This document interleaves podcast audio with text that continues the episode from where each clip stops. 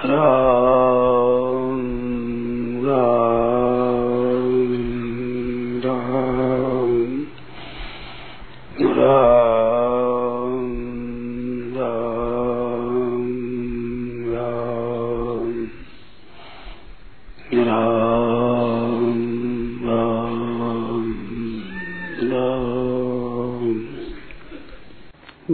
की बहुत विचित्र बातें हैं विलक्षण विलक्षण बातें? और विचित्र बात देखती रहती है। गीता में श्लोक आता है देवान भावयता नेन। ते देवा भावयंत परस्परम भावयंत श्रेय परम वाक्ष्यथ तो इसका तात्पर्य क्या है? देखो, देवान भाव्यता ने देवताओं का आप पूजन करें, देवताओं की वृद्धि करें, देवताओं की सेवा करें। परंतु देवता हमारी सेवा करे सहायता करे, ये मन में नहीं रखना। और देवताओं का भी ये काम है कि हम इनकी सहायता करें, रक्षा करें। उनकी भी यही बात हो कि हमें लेना नहीं है, इसे कुछ भी पूजा लेनी नहीं है, कुछ भी नहीं लेना है। केवल हमारी ड्यूटी उधर सेवा करना है तो इसी तरह से घर में जितने आदमी है, एक एक भाई घर के सदस्यों का भला करो। इनका भला कैसे हो, इनका सुधार कैसे हो, इनका उद्धार कैसे हो, इनका कल्याण कैसे हो, इनका लोग लोक अल्पलोक कैसे सुधे यह सेवा करते हैं नहीं करते बिल्कुल मत देखो। सब घर वाले, हमारे अनुकूल है कि नहीं है, ये बात छोड़ दो। अपनी तरफ़ से सबकी सेवा कर दो। एक एक सदस्य। देखो ये तमाशा कितना घर विचित्र होता है, कितना ही शुद्ध होता है, कितना निर्भर होता है। कहते वे न करे तो न करो। वो हमारे करवाने का ठीका हमारा नहीं, हम तो करने का ठीका है। वो सुनते ही नहीं, करते ही नहीं, न करे। अपनी तरफ़ से उनकी सेवा करते रहो। और वे दुख जाए तो भी वे आपको दुख दे कष्ट दे निंदा करे तिरस्कार करे स्वतंत्र है वे आपके अधीन नहीं है ये भगवान के हैं इस बात से वे चाहे दुख दे कष्ट दे अपनी सेवा करो अपनी सेवा करो जितनी सत्संग सुनते हुए वे सुनते ही नहीं तो वे कैसे करेंगे उनकी आशा रखना भी गलती है उन्होंने बात को सुना ही नहीं और आप लोग सुनते हो और आप नहीं करते हो, ये आपकी गलती होती है। उनकी गलती है ही नहीं। बात से उनके साथ ऐसा बर्ताव करो। अच्छा बर्ताव करो। उनका लोग और पर लोग सुधरे, ऐसा करो।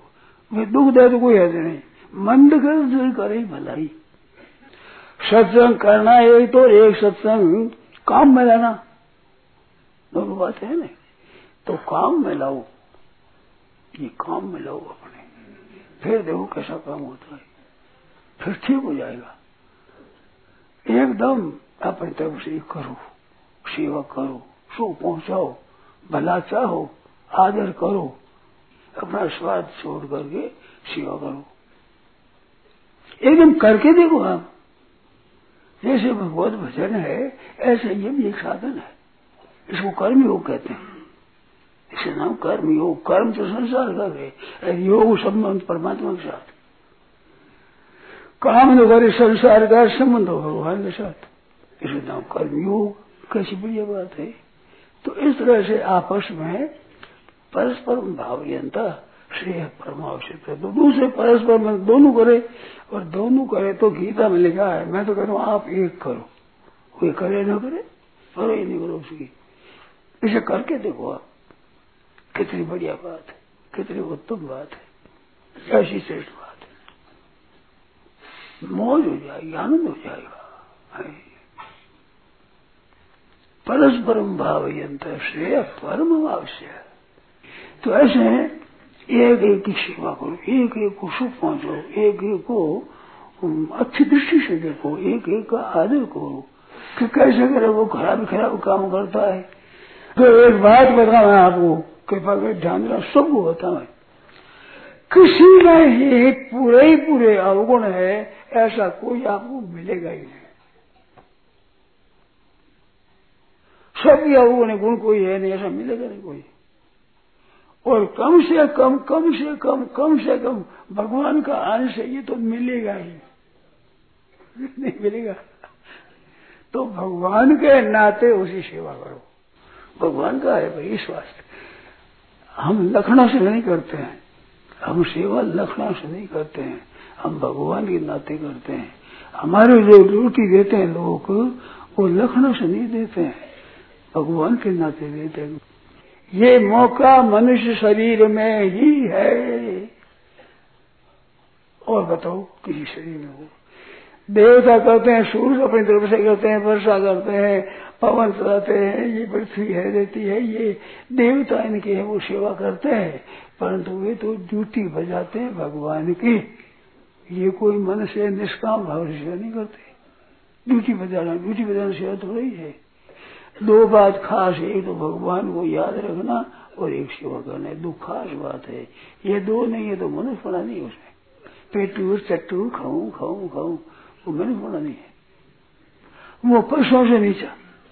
वृक्षों से नीचा